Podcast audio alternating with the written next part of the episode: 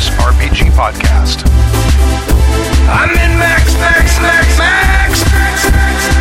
Pursuing the RPG hobby with reckless abandon.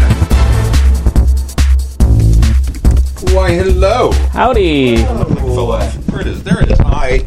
Hi. Welcome to season 24, episode 4 of Happy Jack's RPG Podcast. My name is Stu. I'm Joey. My name is Adam. My Adam's mic is off. Is your mic unmuted? My name is Stork. Is your mic muted? Mine now. There you go. Nailed it. Okay. Yeah. We're doing really well without Yeah. Kimmy tonight, guys. Yeah. now we're cooking with gas. Hi, I'm Stork. Rugger, rugger, rugger, rugger, rugger, natural one.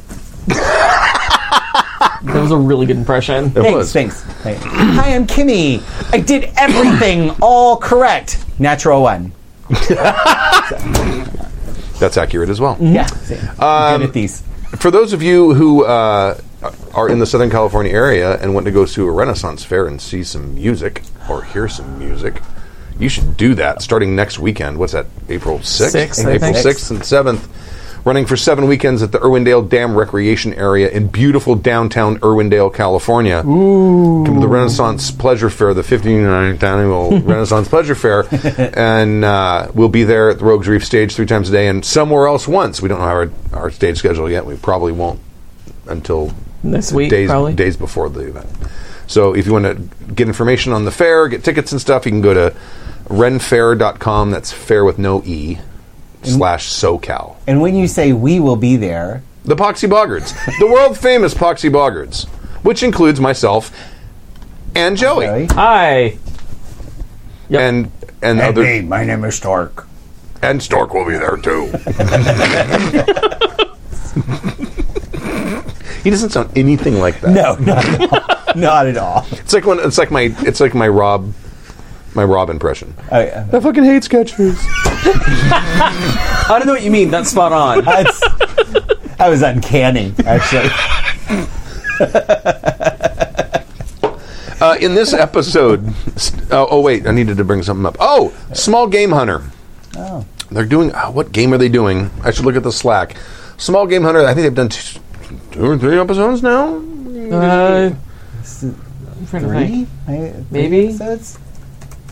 I listened to the first one. What did they do? They did Mercury, they did For the Queen, and then they did. Did Icarus count? I don't know. That might have been ShadowCon. Yeah. I don't know the difference sometimes. It's like ShadowCon is like slightly more heard of games, and Small Game Hunter is like Tomes is like I found this in the jungles. Right, exactly. Yeah. Um, yeah, uh, let's see. Uh, they're going to be. Uh, yeah, Small Game Hunter. If you, it's right now. You have to watch it on YouTube. It's not. It's not on iTunes yet. Once they get a couple more episodes under their belt, we'll put it up on iTunes.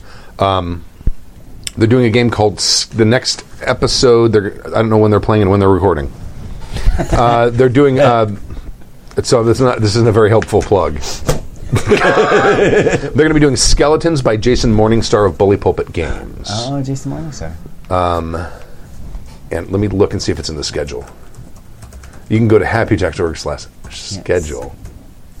So we're doing a thing. We can't tell you when it's going to happen or what And it's has it been going updated? to be or where you Big can bucks, big find bucks. it. No Emmys, no Emmys. Stop. Oh, Saturday, March 30th at noon tomorrow. Oh, well, there you go. They'll be recording Small Game Hunter, so you can watch that live. And that will be fantastic. So there, I did, I did that, I did that. Okay. In, in this episode, Steve from SoCal writes SoCal writes in about exotic atmospheres in Traveller. Out of print GM sends us his report from ArieCon, and Slowjack sends us a Hara story. But first, if you'd like to email us, you can email us at happyjacksrpg at gmail.com. That's happyjacksrpg at gmail.com. We have a forum, happyjacksforum.com. You can go there, join it, start a flame war, or, or enjoy a flame war, or participate in a flame war, or avoid a flame war, whatever you want to do. Or tell us about your illicit sexual encounters. Yes, you could do that too. We should set, we should make a special tag for that. Right? Yeah, yeah, yeah. I never thought it could happen to me. Happy Jack's forum, just like the Penthouse forum. Um, Same thing. Right. Social media. We're on Twitter, Instagram, Facebook, and MeWe. Happy Jack's RPG, all one word. We're at 173 MeWeans. Nice. Yep. I'm Nice. MeWeing. I'm on there. I saw you. Yeah. I saw you on there. Yeah. I put a Am have review. to join MeWe? Maybe. I put a review up about of Call of Cthulhu Seventh Edition since I've been doing a deep dive into it and, and actually reading the rules. Yeah. And uh, um, there's a, a fairly lengthy review of the Yeah. Keeper's book and the Investigator's book, and also I got uh, uh, Petersen's Guide to Cthulhu Monsters or something, which is actually a field book, and it's written like a field book Well, that's awesome. Cool. which is cool. No stats for the monsters. All the monsters that, that they're talking about are in the core books or in the, the keeper's handbook. So, all, if you need the stats, they're all there. But it's literally written. It, it, it's almost. I don't know. I, I don't think you could use it in the 1920s because it has. It basically has all of the information, but not. It's not like spoilers, but it's like these are things people have noticed about these types of creatures. So you could use it as a prop, like have a page and take a page of it and say, "Oh, you find this, you know, stuffed in some Oh, yeah. back of some book or something." Yeah, That's cool. But it, it's not, and it doesn't break the fourth wall. Yeah. it's it's like this is a field guide to horrible monsters. Oh, I love that idea. it's kind of it's very cool. Yeah. yeah. Um, I, I'm told that some of the other sort of supplements that they're coming out with it are, are good. There's a one about the Cthulhu magic, Mm-hmm. which has like a, like a complete encyclopedic yeah. thing of horrible Cthulhu mythos spells Oh, Cool. causing sanity since 1817. No, 1917. 17, 1913. Game. Right. Love Call of So cool. And they've done a. You can go read the interview or the the um, review, but I think they did a pretty good job of fixing some of my complaints about the system. Yeah. they're losing percentile dice. Yes, uh, they now have um, a bonus and penalty die that you can add. Okay. which- and it's a tens die. Oh, all right. So, and then, like, if it's a bonus, you roll two and take the lowest. If it's a penalty, you roll two and take the highest. So kind of like um, advantage from 5e. exactly. Okay. Uh, they've also uh, done some. Inter- there's some interesting things they did in combat. this may have been a spot rule originally, but the way they introduce combat is kind of weird. They start with fist fights, then they add melee weapons, then they add firearms. So it's like we're going to teach you the system here first, and then go to here, and then go to here. Right. you have a, a rea- you can take a reaction um, when someone's attacking you. Like, It's their turn; they're going to try to punch you. Mm-hmm. Yeah. you can dodge. There's a dodge skill, and it's a contested roll between the two of you, and it's Right. your your relative success to each other determines whether or not you win. Yeah. and then you can also fight back, Oh. which is you're in a fist. So you're going to punch someone, and they're going to like try to punch you back. Yeah. Not in their turn, in your turn Yeah. Yeah. s- as a defensive maneuver, and if you win that contested role, you get to deal damage to them rather than them dealing damage to you. Huh. It's a lot more realistic Yes. in, in my mind. Yeah. Like, Yeah. yeah. And in theory, it makes combat shorter because you're taking HP down. Bingo. Yeah. Yes, because yeah, you you have two potential attacks per turn. Yeah. Mm-hmm. Right. And so does the guy you're fighting. Right. Yeah. So it, it, I can see it make, and, and yeah, I mean, combat in Call of Cthulhu is going to be pretty short anyway because Well, yeah. Your hit point, you do not have a lot of hit points. no, no, no. It's like I, I, I rolled up some characters and I had one that I had Yeah. like nine. Yeah. I don't know. Right, I, yeah. I signed a contract saying that I was invincible. Like, that tracks, right? right. One of the things I really liked uh, when I started doing a lot of PBTA was that whole idea of like when you make an attack, you trade blows. Like that's the base. Uh, the base action is you trade blows. It's not. It's not when you make an attack, you hit them. It's assumed like they're hitting you back in some way if they can. Right. And so it's i in some. You know, depending on how well you roll, you might choose to not get hit by them as one of your options. And Right. so and I like things like that, and uh, like I love you know I love my D and D, and I think Five E is great. Um, but like we're playing Abria's uh, Dragon Heist game, and uh, usually we uh, we avoid actually fighting or killing. We are like the Much to her chagrin, Much to her chagrin, she brought in some ringers to actually like make us kill or try to kill. Um, but like I'm, I try to punch people a lot because it's like, oh, we can't kill these people, but I'm good at killing. And like, okay, I'll punch them, and it's like instead of my one d eight plus two d six plus three, I'm doing one. One. Well, What? Is it just one point? Well, because I I am a dex fighter. Oh, so I'm really good at hitting them, and then I do one damage because I have zero. St- uh, Oh, you just you just add your stri- you just yeah. oh, okay. So like when you're doing unarmed weapons, unless you're a monk or you know, or you have, I think there's a feat where you can do unarmed damage, um, but you do one point of damage unarmed.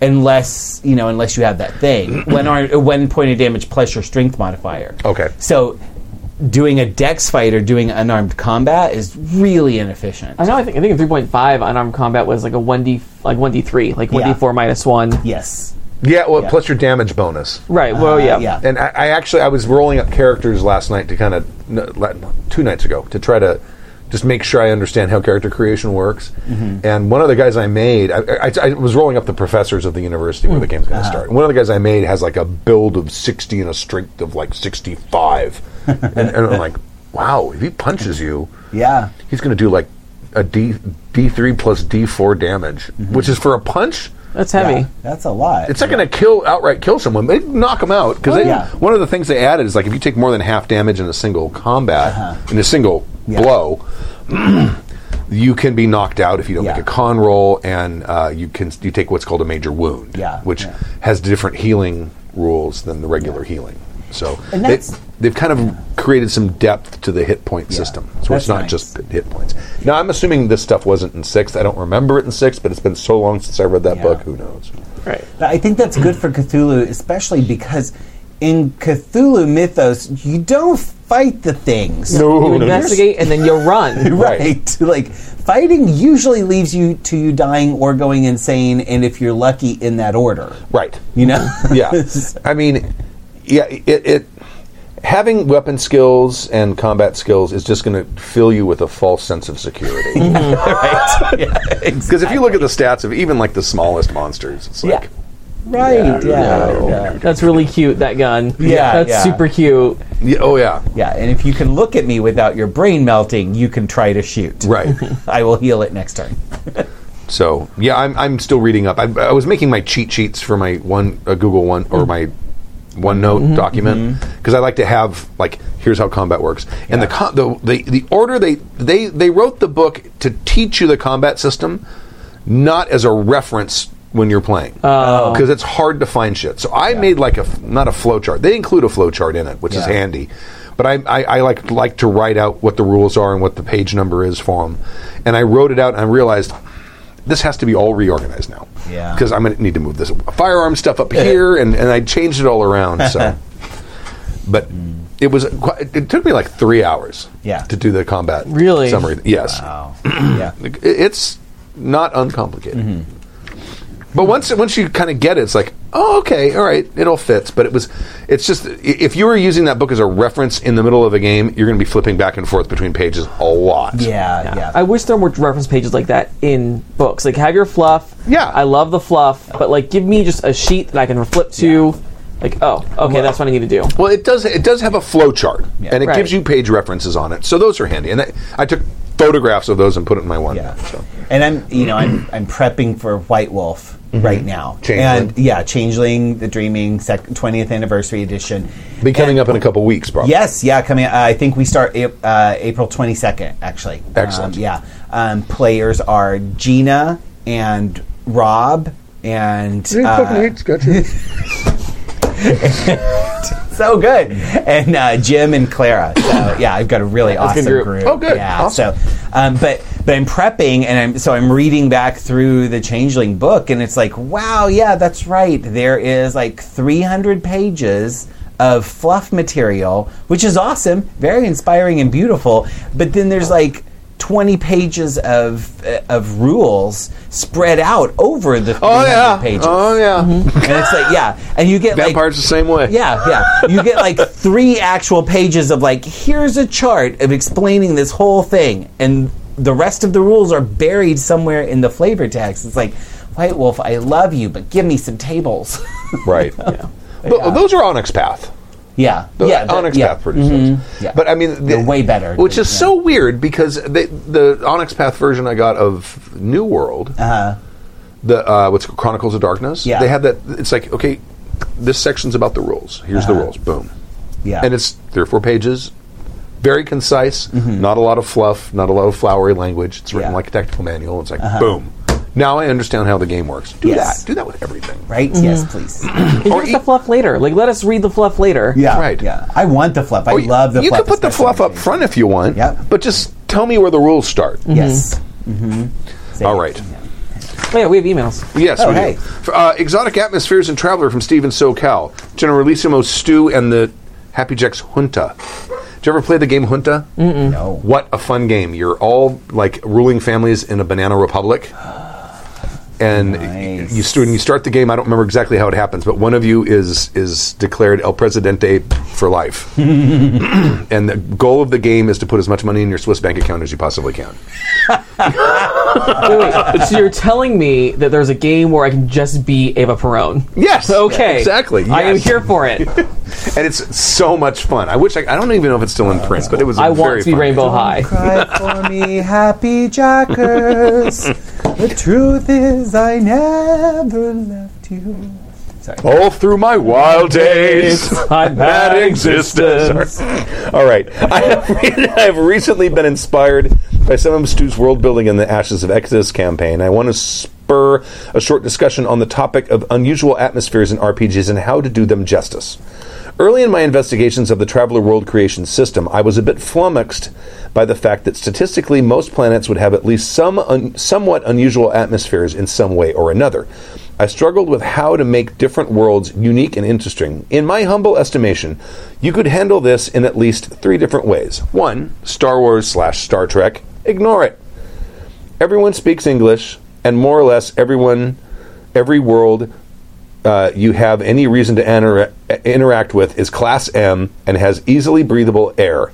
This certainly is easier to do and doesn't distract from more character centric games, but it loses some of the flavor. Two, rules is written. Raw. Traveller. Simply impose the official penalties or restrictions on a tainted or caustic versus toxic atmosphere and don't dwell on it much. While this fleshes out the world a little and may explain why one world is easier to populate than the next, it feels uh, it feels a little bit like you're just punishing the characters. 3. Stu's Way. I've really liked the couple of worlds which have been discussed so far, which have distinct and unique atmospheres and environments that give the setting a bit more of a personality, in addition to having some mechanical effects. This obviously takes more work on the GM's perspective, uh, and ta- also takes some some of the spotlight time and focus it focuses it on the NPC, which is the setting itself, but also really adds to the immersion. Inspired by these quote unquote stellar examples, pause for pain chuckles. Well done, Steve. Beautiful. Where is he? Yes. CNR, man. Um, and so, in, in- inspired by these stellar examples, I started some random brainstorming and will offer them for your consideration. I tried to lean towards mostly breathable so as to allow freer exploration, but with some side effects.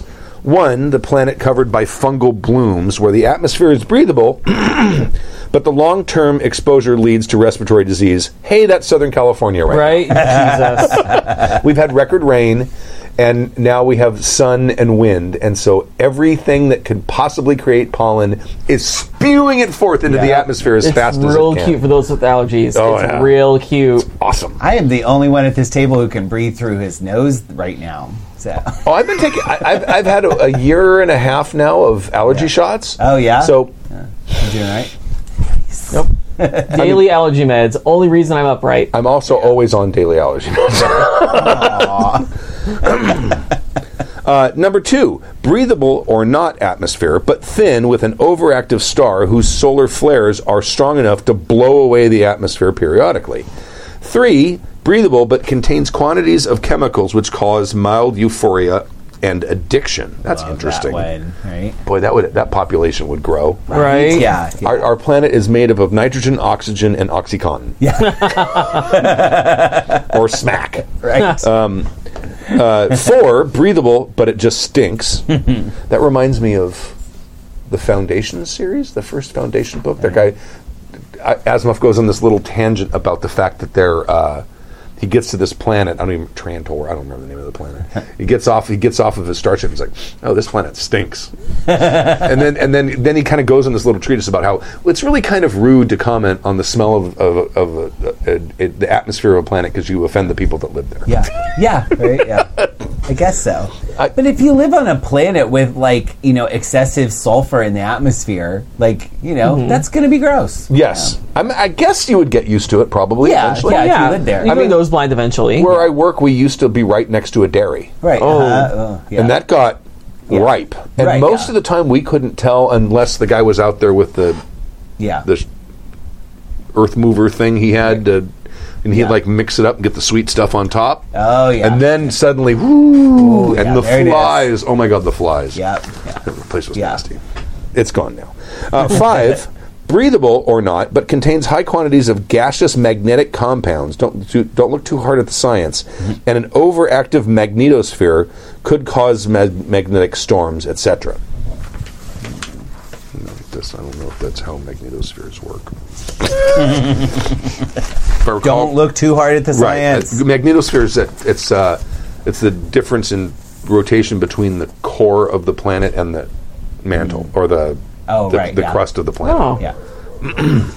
Which is why at some point our planet will get super dosed with solar radiation because as it cools, as the mantle cools, that the difference in rotation is going to slow and the magnetosphere starts to go away. And that's the only reason we have life on this planet because we have a very strong magnetosphere because it catches most of the stuff solar radiation from the sun. Well, that's a downer, Stu. Sorry. well, so- if any consolation, we'll be long dead by then, probably. Sure. So, Yes. yeah, I I don't even know. I don't know if it's millions of years or Right, yeah, I don't know. Um, breathable but thick, foggy, or with some chemical which impedes electronic scanning. Doesn't stop manned exploration. Hey, you know what? That magnetic magnetic particles Oh, yeah. might, might do the same thing. oh too. yeah, Yeah. for sure. Um, Doesn't stop manned exploration, but allows for some mystery on a planet which has which no one has bothered to explore in person. That's mm, interesting. I like that one. Yeah. Seven, breathable at either high or low altitudes only. See Carper's Fen. I'll talk mm-hmm. about that in a second. And then eight, breathable but containing high percentages of helium, which would be hysterical. I think that'd be really funny. we are the lollipop girls.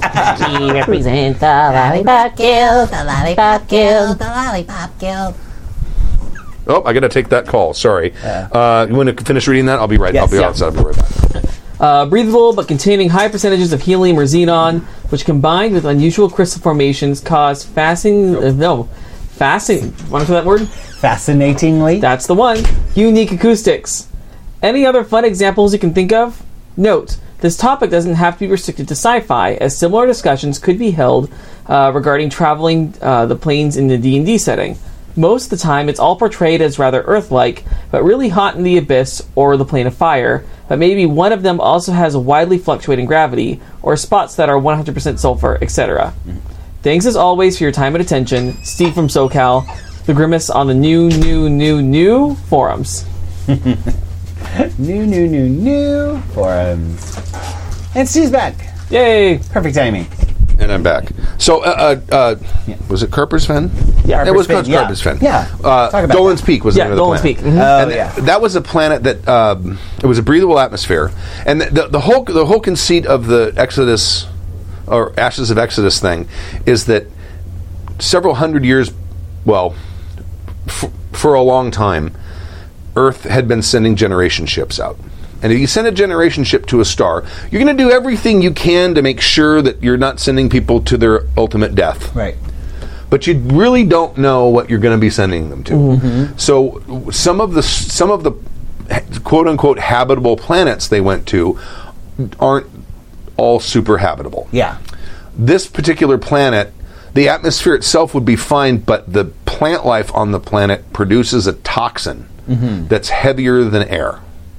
So it settles into the valleys and in canyons, and it, there's basically below a certain altitude. I don't remember what it was, don't thousand feet or Yeah. something like that.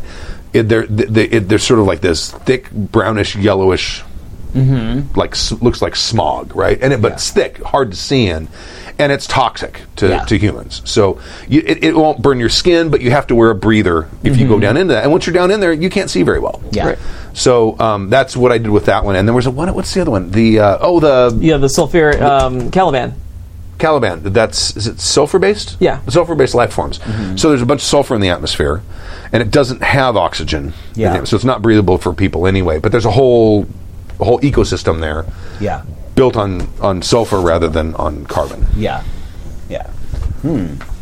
See, and I I really like doing these, and I um, you know I originally come from the whole Star Wars Star Trek world where you just kind of ignore it, like every everything's class Right. M, everybody breathes air, uh, And in Star we Wars, It's maybe you don't even need windows in your spaceships. know. right? Yeah, I mean, yeah. well, Star Wars also is guilty of the Planet of Hats trope, Yes. where it's, oh, this is what this looks like. Great, everyone is exactly the same from this planet. Yes. Oh, Admiral Ackbar was an admiral in the rebellion. Okay, all Mon Calamari are great pilots, and they built all the starships for the rebellion. Yeah. Right. It's fine. Right. Yeah. yeah. I'm not bitter.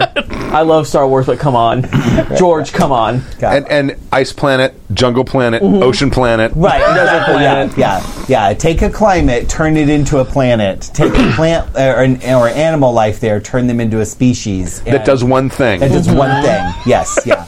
And, and it does make your like your universe very easy to populate. Yes. Yes, you know? that's true. But um, but I you know I I like the variety. Now there is uh, you know they made some effort, especially during Next Generation, to explain in Star why in Star Trek ev- everybody kind of looked the same. Uh, Mm-hmm. Everybody kind of looked uh, like humans, and. Um, so there is, uh, you know, I appreciate that they took that effort. Um, and that reason is budget. Yes, that, that was absolutely the reason. Yeah. that was the reason. Um, there's actually this great story about how um, in when they were filming the pilot, they kept um, This original series. the original Okay. series pilot. They kept having to send uh, send the the the the footage back to the uh, to the color correctors, and they're like, "You did this wrong. It- you know, if, it, you know." It, eh, this person's the wrong color and they and, and what they like they were seeing the woman who was painted green and they didn't know that she was supposed to be green so they kept color correcting it to turn her like Caucasian. Right. And they're like, no. Oh my god! What Like, would that do to did the rest green- of the scenery? Right. Yeah. I, I, don't like know. Super red or something? Or Right. Well, I think they were like hand painting or something like oh like God. something ridiculous. But Wow. they kept like they kept uh, like there was this. I don't remember all the details of the story, but there was this ridiculous thing where they kept trying to color correct the person who was supposed to be green. um, but you know, but yeah, that's the whole reason. Like Klingons were basically like uh, in really bad brown face and like with Fu Manchu mustaches, Right. Because they're like, let's make them exotic and different, and you know, and that was all they could really do is just change some colors and put them in different shiny Or, fabrics. You know, put a dog in a fuzzy suit right? with yeah. a horn, and that's Right. an alien species. Yeah, exactly. Still not over it. you love Still not over it. Um, but yeah, and then when they got to the motion picture, um, I bet that was me. I think I sent it. Um, anyway, uh, I keep accidentally setting off my alarm on my car. Um, anyway, when they got to the motion picture, they were like, "Oh, we have some money," and so they fixed Klingons and made them like with the ridges Klingons, and, right, and all that. and um, uh, you know, and then uh, and uh, one of my favorite moments is in Deep Space Nine, and they take Worf back in time to the original series, and they're and they're like. Where are the uh, like oh all the Klingons and everybody's like what Klingons and they point at these like original series Klingons the guy sitting at the table that called the Enterprise a carbon scout. Right, yeah, yeah, Which are basically they look like dirty humans, and and they all look at Worf, and he's like, "We don't talk about it." And then they later explain it. Yeah, Right. they later explain it in in Enterprise. Yeah, that's right, Yeah. it's in Enterprise. Mhm, yeah, uh, and I Spoilers. sorry, it's fine. Kevin Spacey is Keyser Söze. I'm sorry.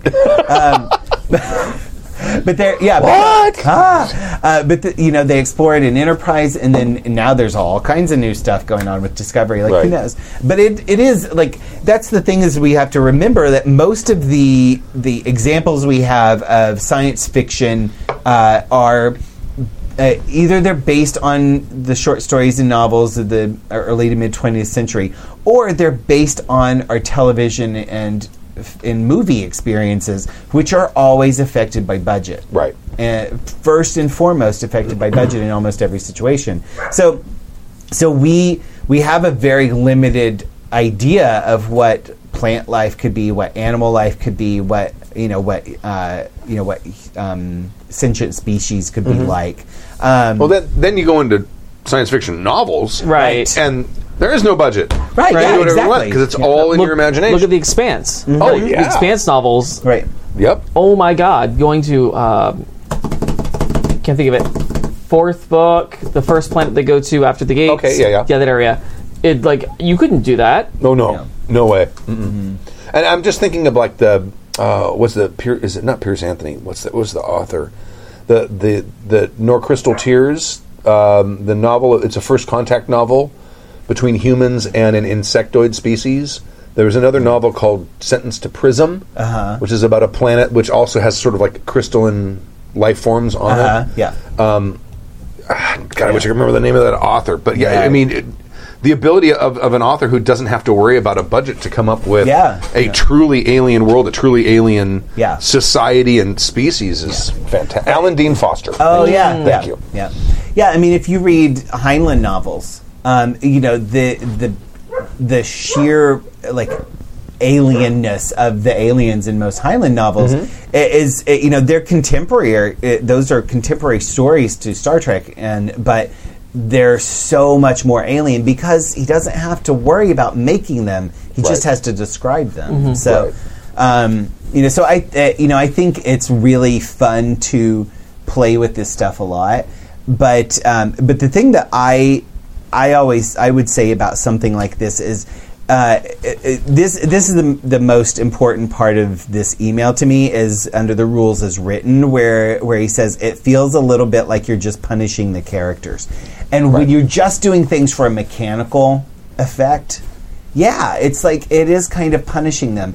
Uh, if there's no reason for it in the story, um, you know, just let them exist on the planet. And maybe that does mean, oh, you have to wear breathers, or Right. you have to like change out your vac suits, or you know, or whatever. Um, you know, that's totally cool, but just give them the tools to do it. But don't let the story get hung up on how are we going to get around the atmosphere of this planet. Right. Well, I mean, like in one in the in Traveller, when you are, are randomly generating worlds, uh, you roll and you get a number, and then the previous number you add to. Basically, there's like a formula you use to get the six digits that describe the planet, and it's the size, how much water it's got or liquid it's got, uh, the atmosphere, population, government type and law level. Those are the things that c- you come up with. But when you come in with the atmospheres, the higher the number, the weirder the atmosphere. Lower the number, the thinner the atmosphere. But uh-huh. one of the atmospheres is exotic, and that's kind of where, where how this whole thing started. Was I needed I needed an exotic atmosphere, but I didn't want because if it was a too exotic of an atmosphere, Yeah. these people coming on the generation ship, they're just all going to die. Yeah. Right. they're not going to they're going to they're going to last until their oxygen supply runs out, unless they can figure out how to make oxygen. It's never going to become a real colony. It's uh-huh. going to end up being people hiding in their spaceship for hundreds of years. Yeah. and so that's why I wanted to come up with something that was kind of like a balance between that. It's like Yeah. part of the atmosphere, and you stay above a certain level, you're fine. But you go down too low, yeah, you're going to die. Yeah. And one of the interesting things, and I think you can create dramatic tension with this, is one of the atmosphere types is corrosive. Mm-hmm. So if you're if you're wearing a vac suit, you can be in that atmosphere, but you can only stay in that atmosphere in that vac suit for a certain amount of time because it's going to burn through the seals. Yeah. and then it's going to compromise the vac suit, and then you're fucked. Yeah. Right. Yeah. And that gives that cr- can create a lot of dramatic tension in the game. It's like, okay, Right. you guys ha- you guys have your suits on, and the last suit that burned up, it took one hour before it was compromised. Go tick tick Uh-huh. yeah. tick tick tick Yeah. tick tick. How are you going to save that person? Right. got one hour.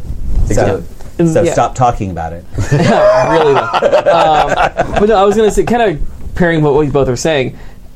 It really depends on what you want the planet to do in your game. Mm-hmm. I mean, you kind of have this great thing with playing Traveller, playing any sci-fi game, where you have an entire world you can change the rules for to cater to your adventure.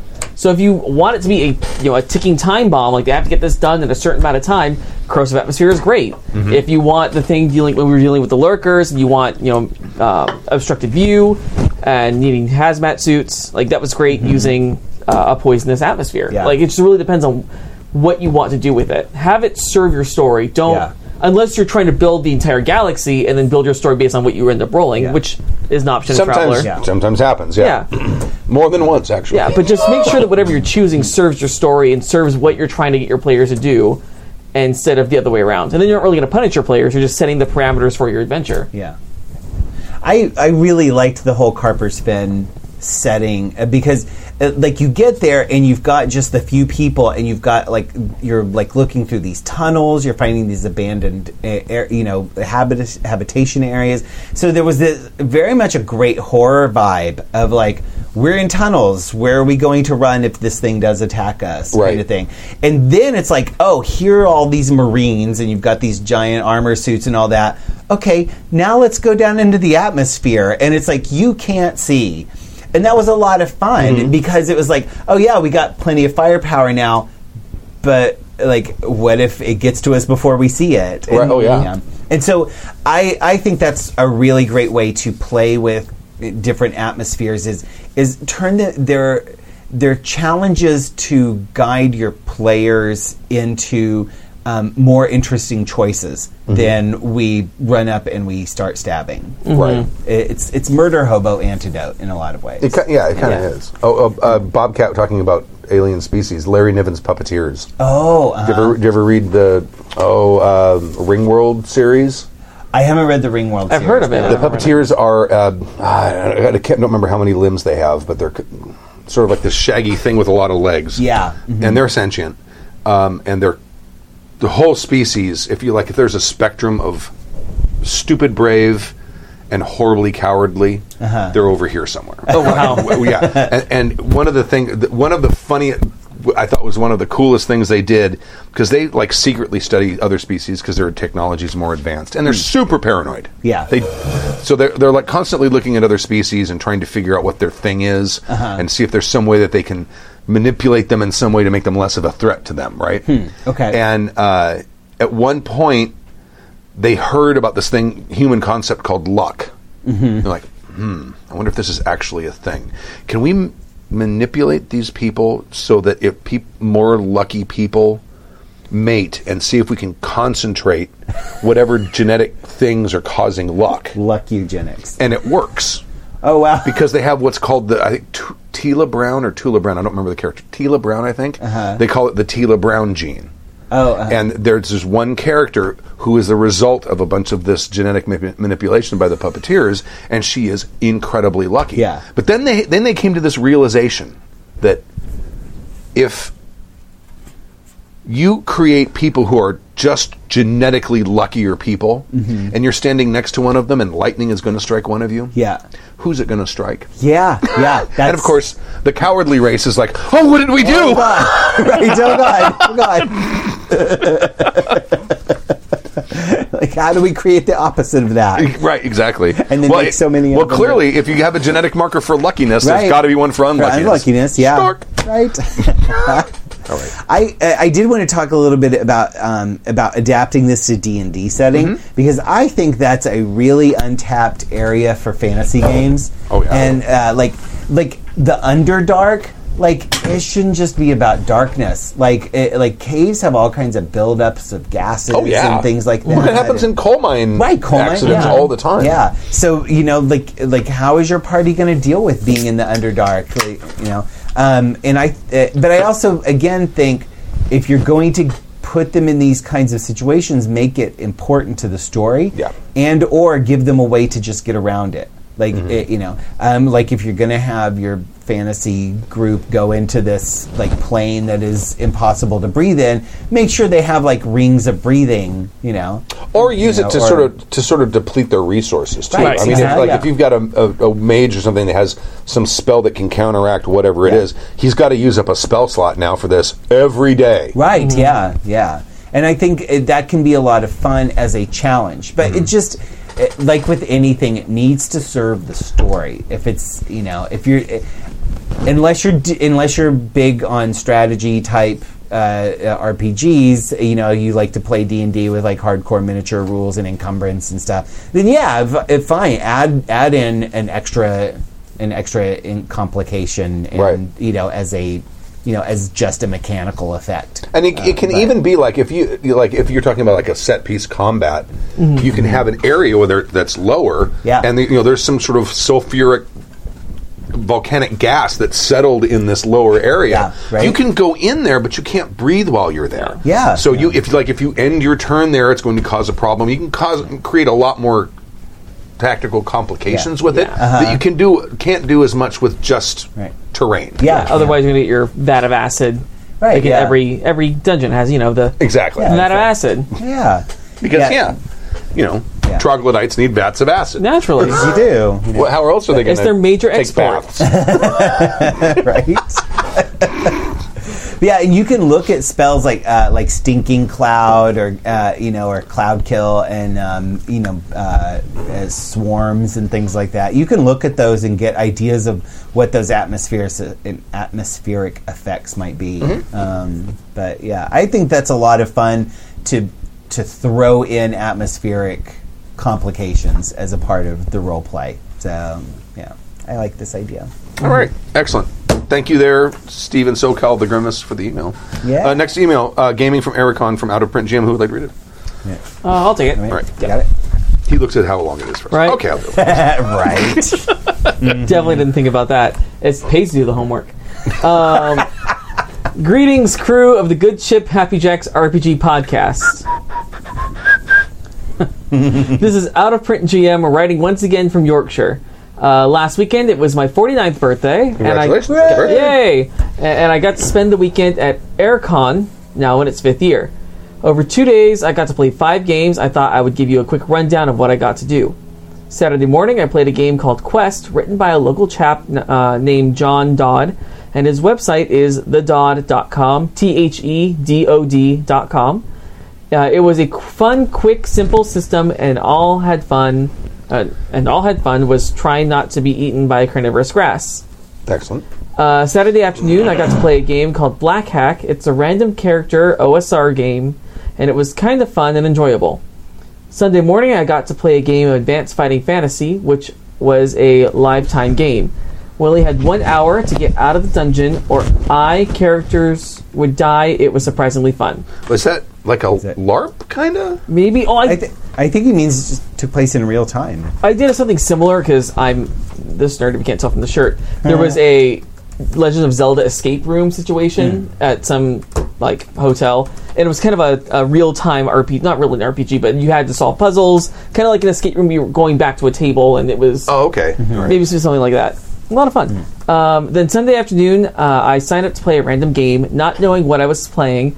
I said over the table the players uh, was a bloke in his 50s and another in his mid 40s, and a brother and sister 14 or 15 ish. Uh, the game we played was Teenage Magic Scroll Girls, and it was hilarious. Each of our characters was a particular archetype the popular girl, the science nerd, the loner, the sporty girl, and I got the stoner.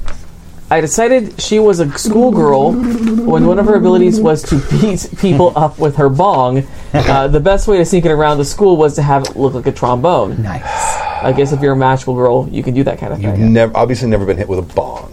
I if it's a big hookah, I guess. Right, yeah. That could Yeah. Like a probably- bassoon. Yeah. Yeah. It should have been a bassoon. Bassoon. Tell me a bassoon doesn't look like a giant bong. Yes, it does. Thank Yeah. you. Yeah. It may actually work as one. Wait, did they curve up?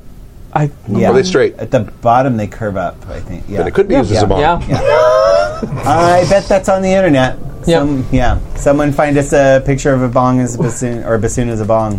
which worked even better to my character when I got my superpowers and I had a control which I channeled through my trombone. I don't honestly think I could play a 14 year old Japanese schoolgirl with magical powers on a long running campaign. Why not? Um, but for one afternoon in Yorkshire, I did, and I absolutely loved it. It was brilliant. P.S. Drink, drink, and drink some more. Thanks for all the great stuff you do. Uh, at the podcast, keep on, keep it on.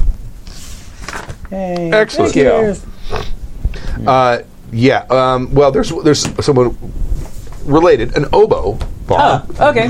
Yeah. Yeah, I buy it. But that. it looks like a bassoon because it looks like it goes down and comes up above you. So Yeah. That could be quite a bong. Right. Yeah. Uh, But I don't see when anyone's actually smoking out of one. Yeah. There is someone smoking out of an oboe, though. Ah, yeah, well, yeah. at least the elbow's good for something. I kid. I love the oboe. It's that a and beautiful playing instrument. Rite of Spring. That's Yeah. about it. Uh, and uh, Peter and the Wolf. Oh, okay, Yeah, all right. Yeah. Yeah. See, I like oboe. I would like to hear music come out of the bong bassoon. I think that would be That would be cool. awesome. Yeah, yeah. I don't need trombone. No. Trombone. No. Trombone. I got two trombone players in my band. That's and true. it turns It- my stomach every time they empty their little spit valve. Oh my god, it was so funny. Oh, Ryan, it's so gross. Like, uh, this is why I don't like brass sections. Like, like if it they always leave a collects, big puddle in the orchestra. right? Gross, dudes. Gross. You're the reason the band room smells. yeah. Yes, yes, they are. You are the should have stood closer to the toilet of band uh, instruments. My band is also the stood should have stood closer to the toilet band. I don't know problem who it is, is. there's only one. There's so, so I don't know who it is, but there's one of them who's like, uh, the toilet. Yeah. It's really just a It's more suggestion. guideline Right. than actual rules. Right. yeah, right. Ah, gross. Like I hate when I like go up to a urinal and I have to like stand in like squat position to like, yeah, not step in a puddle. Like gross, dudes. Yeah. Gross. Good for the glutes, though. I'm gonna put a sign. I'm gonna get a little nice brass sign. that says, Please don't piss on the floor or the toilet. Piss in it. Yeah. yeah. right. Gross. I know it's band member. I know it's not Zachary. And I know it's not me because I'm the one that has to clean it up. Right. Uh-huh. Yeah. Yeah. Boy, if I find out who it is, they're gonna clean it up. Here's the mop. Yeah. Here's the Ajax. Yeah.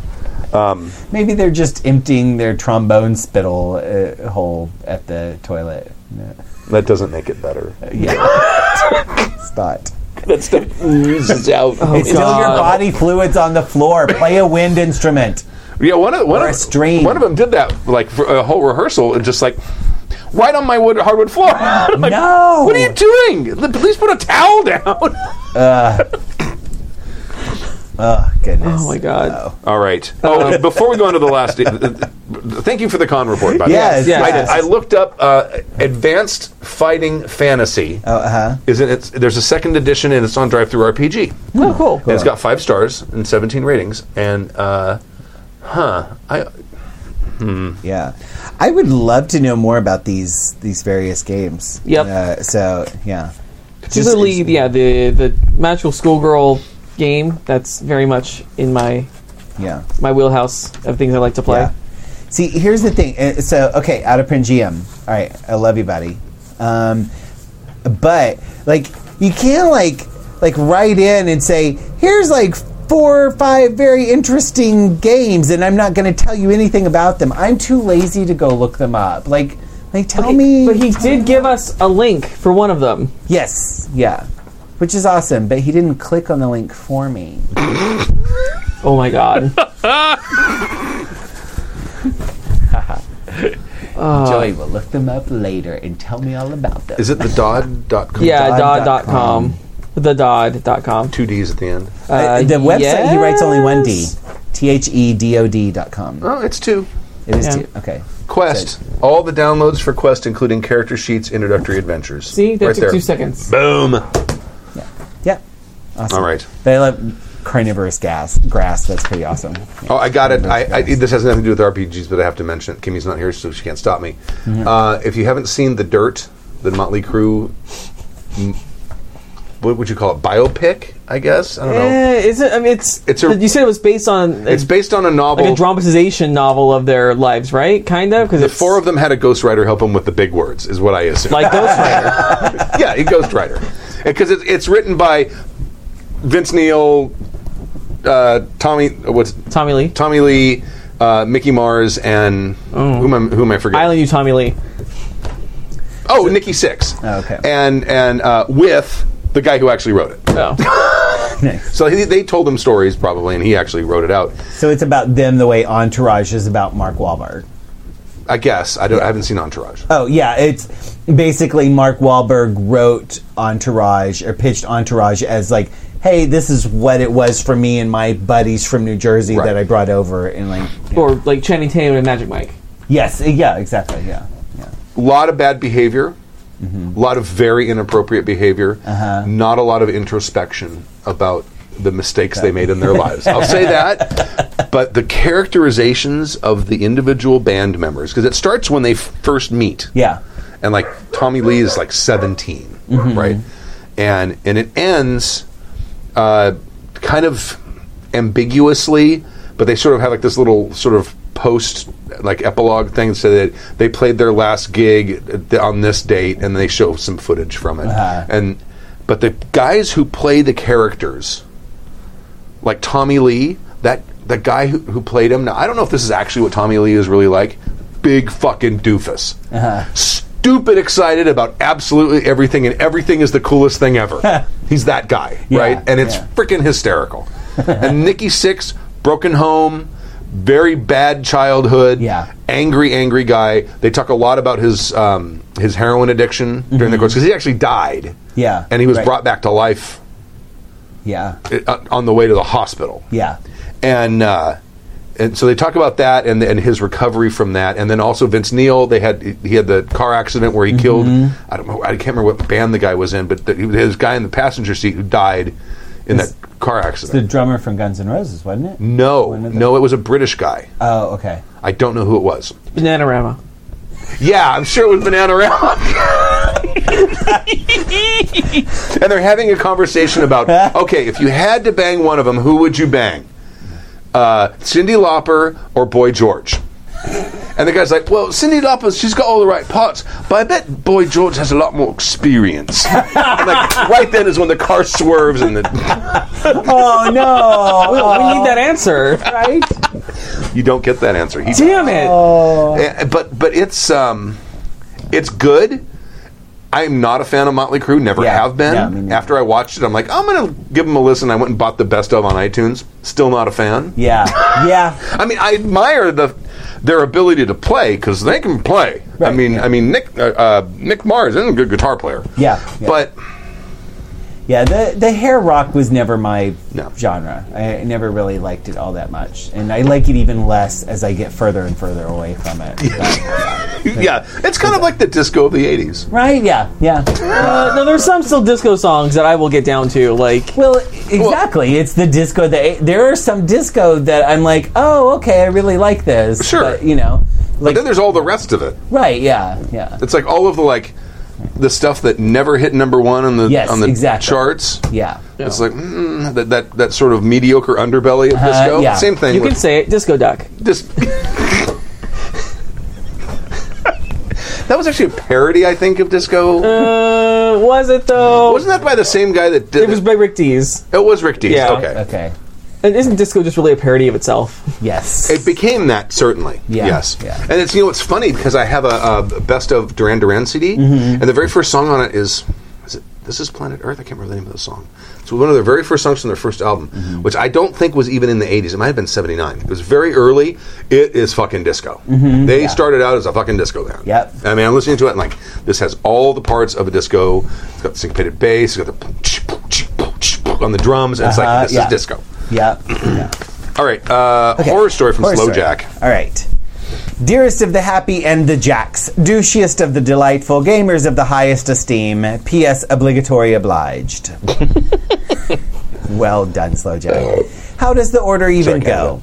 Anyway, on to a horror story, a sordid tale of failure of both GM and player. How can this be, you say? Well, I've a talent at fuck-uppery, I guess.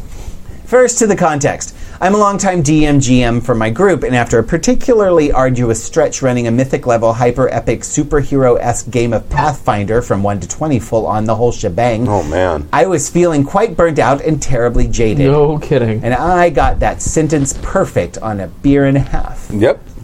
As one does, I switched it out, gave up the reins of control and responsibility, sat back in the next couple of games, and dialed up a lowly murder hobo or two of my own to play. My group had been gaming together for quite a long while 15 plus years. Ouch, my hip, get off my lawn. and it's only in the last couple of years that one friend of mine has taken upon himself the mantle of DMing. He's no longer strictly new, but he did go through the first couple campaigns, hitting a number of newbie DM curbs, f- noob DM curbs face first. and at his request, I was forthcoming with as much advice as I've gleaned from my own long years of such and such fine and lovely shows as yours. Oh, thank you. He very much took much of the advice to heart and has done a fine job of developing his own very brutal and grim dark style. Awesome. On to the horror. We were chatting in an after action report kind of way about a recent session of a high Wuxia uh, action adventure, Chinese mythology sort of game. We're still in Mathfinder, as that's the system he's most comfortable with. But due to the design intent in, of crazy high action, he's going out of his way to give us super abilities and playing it loose and goose with some of the more typical rules. We also play only once a month with sporadic attendance of four to seven players. So there's been a bit of hand waving and so on to get us from one spot to another on extended travel scenes. One of these cool abilities was thus a player has a super shadowy themed witch, very cool, who developed the ability to shift the whole party through into the shadow realms and navigate the secret paths with a proper survival check, allowing us to move great distances in the quote unquote real world. Well, wouldn't you know it, as is often the case, on the very first time trying this ability, this character totally botched the roll, and this seemed to catch the DM off guard. He quickly and obviously improvised some consequences that weren't particularly consequential, and we landed at our designated set piece adventure site without much of a muss. Adventure, violence, and kung fu ensued. Later in our discussion of the event, I started to go off on how the secret path should do this, or that, or the other, and if there were roles involved, the consequences should be one way or not, and so on and so forth. The Shadow Realm should have felt interesting or dangerous and not like a montage of the 101 at rush hour. Uh, from my high horse of DM generalship, I started championing, championing two to three optional plot paths, building out my own head headcanon of how that could have gone, and generally going off on him about wrong, bad fun. And then he hit me with this What's your fucking problem with my game, dude? And it hit me. Oh shit. I don't have a problem. I am the problem. Dun dun dun. My DM hat and my player hat got all stacked up, and my desire to deliver sweet content was bubbling up into his game. He hadn't really done anything wrong. I just decided to stick my big fat DM brain into his game and tried to shovel a whole shit ton of ideas onto it. My desire to GM had returned whilst I wasn't paying attention, and my relatively poor player habits were entitling me to get all up in his business. I was both a bad GM and bad player all in one dumb text exchange. I, bad, I backpedaled like a pro and apologized and tried to contextualize and quantify like a boss. Fortunately, me and this guy had been gaming together for a short forever, so he basically just brushed it off and we went back to normal where I manhandled the rules and he throws incredibly difficult encounters at the party and everyone was fine. So this is my cautionary and likely rambling and overlong tale about how one can be the best of all fuck ups at once. Thanks for entertaining the option of reading it if I'm so fortunate to have you do so, and I look forward to you to your take on my poor choices. Rambling and overlong is exactly what I specialize in, so you're welcome. Thanks. Slow Jack on the forums. PPS, well, I'm drinking, so you should too. Skål! Sláinte. It's I GM mostly GM, and it's I, I find myself now. I, I don't I don't think I've ever done this, but I in my head, my internal monologue is constantly like, "Oh, this is how I would have done it," or this, and it, it- Yeah. I can't shut it off. Yeah. See, It's hard. I don't have that much as far as GMing goes. I don't have a lot of GM experience. Uh, but if I'm in a show, if I'm acting with someone, Oh, yeah. the hardest thing ever is to be like, why are they doing it that way? That way Yeah. is dumb. They should do it like this. This is this makes so much more sense for their character. They should do it like this, and keeping your mouth shut. Yeah. Oh, yeah. Because the first rule you learn is you don't give another actor notes. Yep. Give it to the director. Hey, I saw this. Maybe something to put. I don't know. Here's a thought. If you really trust the director. Yeah. But yeah, it's it's the hardest thing in the world to sit there watching someone do something you also do, and be like, mm, just change it, just turn Yeah. it a little bit. And Yeah. the director may very well go, "Yeah, that's great." Yeah, exactly. Yeah, yeah. yeah, for sure. Yeah. This is the social equivalent of Galaxy Quest, where he's like scraping the side and they're all like leaning over, like trying to. You know, you got it. Like, this is the thing, and, and this this is good advice. Uh, I'm going to tell you how to live your life. This is good advice, no matter whether you're in a role playing game or anything. Like, other people don't want to hear what the fuck you have to say about what they're doing. They, Right. they really don't. If they ask you, absolutely tell them what you honestly feel. You know, be nice to them. Tactfully, if you can. Tactfully, yeah. But like, if you can. but generally no like don't coach people at the gym when uh, you know when you're not the coach don't tell the gm how to run their game when you're not the gm You know, e- even if you know that you could do it better or you think you could do it better, it's not your place. Right. Be nice. Nah. It's like when I'm in a yoga class and the person next to me says, "Oh, you're doing the savasana wrong." I'm like, "I will do my sleeping fat man the way I want." yup, yeah. like if there's a wrong way to do it, it's not savasana.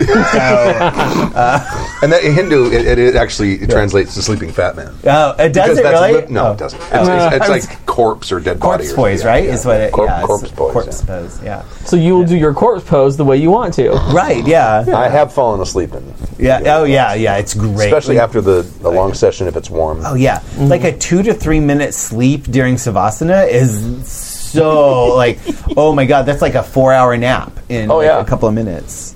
Um, yeah, no, I I just think this is really important, and especially if especially for people who GM a lot, and I and I I promise you, I have to like practice this on myself constantly, Mm-hmm. uh, but. Sometimes you just got to shut up and let the other person run. Oh, And, yeah. you know, And, and even when they ask you for advice, you got.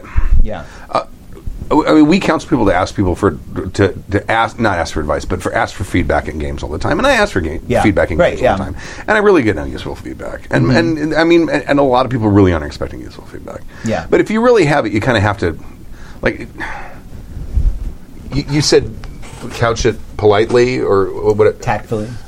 I, I call it the shit sandwich. Yeah. I'm going to say something nice about your game. I'm going to tell you what I really think, and I'm going to say something nice about your game. Yeah, mm-hmm. yeah, right. So you have two tasty slices of bread with the shit in the middle. Yeah. Right, yeah. So, Yeah. and it doesn't work. They still get pissed off at the shit. Yeah, Because yeah. anyone who bites into a shit sandwich is like, "What the fuck?" Yeah. Right. Right? Yeah. Well, that's why, like, I kind of have a couple things in my head when people ask my opinion about things. I'm like, okay, do they want my real opinion or do they want Right. like cons- constructive criticism, air quotes, where Uh-huh. they want me to basically like, jerk them off for a minute and like tell them how good they're doing, or like, do they want my real? Do they want the real tea? Right. Um, Yeah. And there's some people I know who they'll come to me like when they I see their show and we'll go out for drinks after. Like, Mm-hmm. Yeah. I'll give it really to what you thought. Like, okay, we're from the theater. All right, here's what I thought Yeah. the mm, notes. Um, but you got to know the person and play it by ear and really just kind of you know read the room, see Yeah. what they, see Yeah. what they want, and if kind of like inflating their ego a little bit to build their confidence is going to help them. Right. A little white lie may not hurt.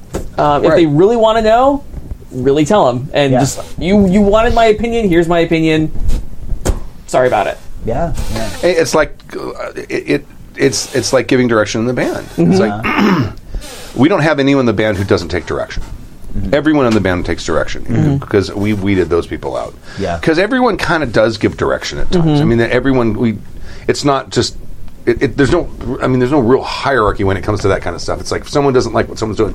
Hey, why are you doing that? Why don't you do this? But uh, but. I've learned over time. There's you, you have to approach different people in different ways because it may have to do with their ego. It may have to do with the fragility of their ego. But you have to. You can't just say. You can't just say, "Okay, this sucked." And this is what I'm going to suggest. There's some people you can do that to, but other people you're going to piss them off or you're going to hurt them and they're going to get sulky. And, it's, and it's yeah, Yeah, it's true. yeah. I, uh, you know, um, there's there's a moment if you go back and uh, watch the last Dragon Heist episode, uh, you can see it.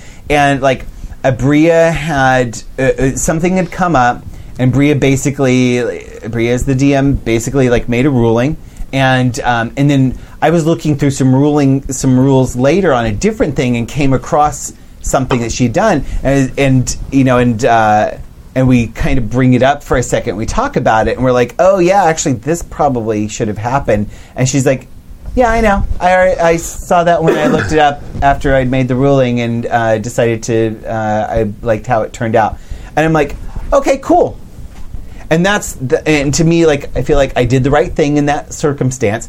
That was the response. It's like, "Oh hey, there's this thing I know. Uh, do you want this?" And she said, "No, I don't fucking want it." And I'm like, "Cool, moving on." And like, you just eh, like if you have something to offer, you can offer things, but but you you make it. You need to make sure that you're willing to let them make the call, Right. and you know, And also, if you, if you're a GM and you're asking for advice, and we've Uh-huh. talked about this numerous times before, if you ask for it, you've asked for it. Yep. And if Yeah. you get it, you don't have to necessarily agree with it, Right.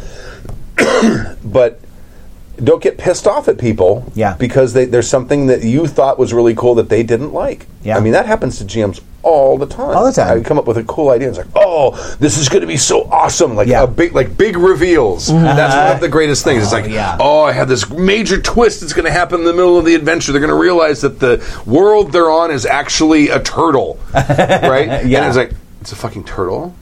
What? Yeah. And, and- you, you, you, if you're going to ask for it, be ready to take it. Yeah. And yeah. kind of going off of that, something that I've done for uh, one of my best friends uh, who runs a lot of our home games. Uh, I've kind of assistant uh, DM for him, where I'm a player in the group. Right. So the first time I did it, we were playing Saga Edition, and I was really the only player who'd ever played RPGs before.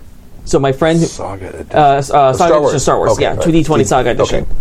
Uh, so he kind of wanted me to ADM to kind of be there to kind of help the other players if they needed it. Not necessarily railroad, but put them back on track if they get like stuck with decision paralysis. Um, but I also my main job just kind of became a springboard. It's like I think about doing this. What do you think? Oh, okay, I like that. What if you do this instead? Or how do we weave that into this person's backstory? And I just kind of became that that second voice or that second thought process to see what worked, what didn't. So, I mean, that's if you're feeling uncomfortable, um, maybe put that in there. Give someone you you, you know a really gives you a little bit of that control. And assistant DM may not be a bad thing. Yeah. Or- yeah, Yeah. I agree. All right. we're uh, we're good. We're out of That things. it? Wow. I'm gonna play the thing. Aww. Where is it? Oh, It's on the other page. There we go.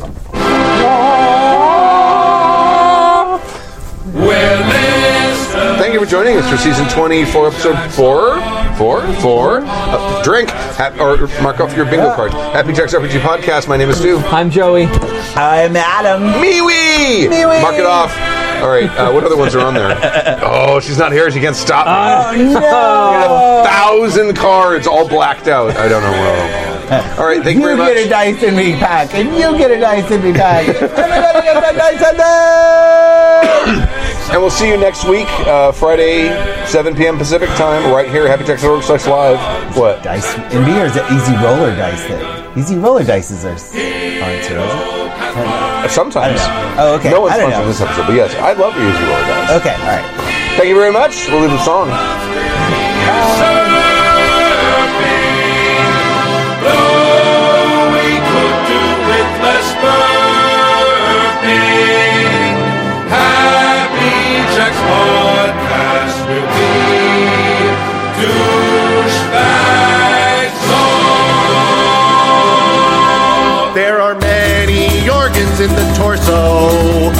Some are less important, some are more so. Some they make us laugh and some they give us gas. But if they preclude my drinking, then they must go. Oh, liver, let die, liver, let die. Oh God, please deliver cirrhosis of the liver, liver, let die. Well, the barber surgeon used to tell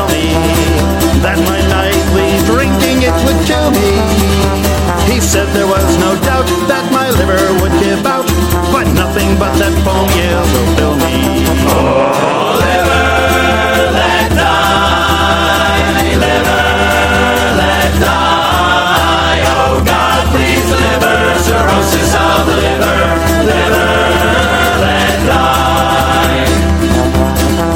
So let's drink a toast unto my passing. And with all those aspersions they are casting, it appears I'll be the last. So to those that pass, I'll raise a glass. For it seems that all my doctors I'm outlasting. The preceding program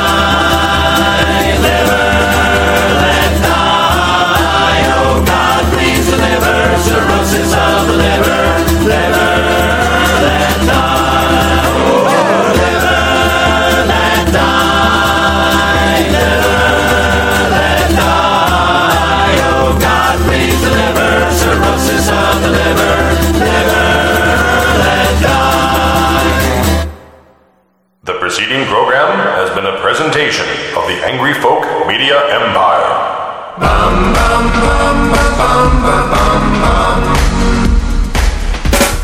Why problem make when you no problem have you don't want to make?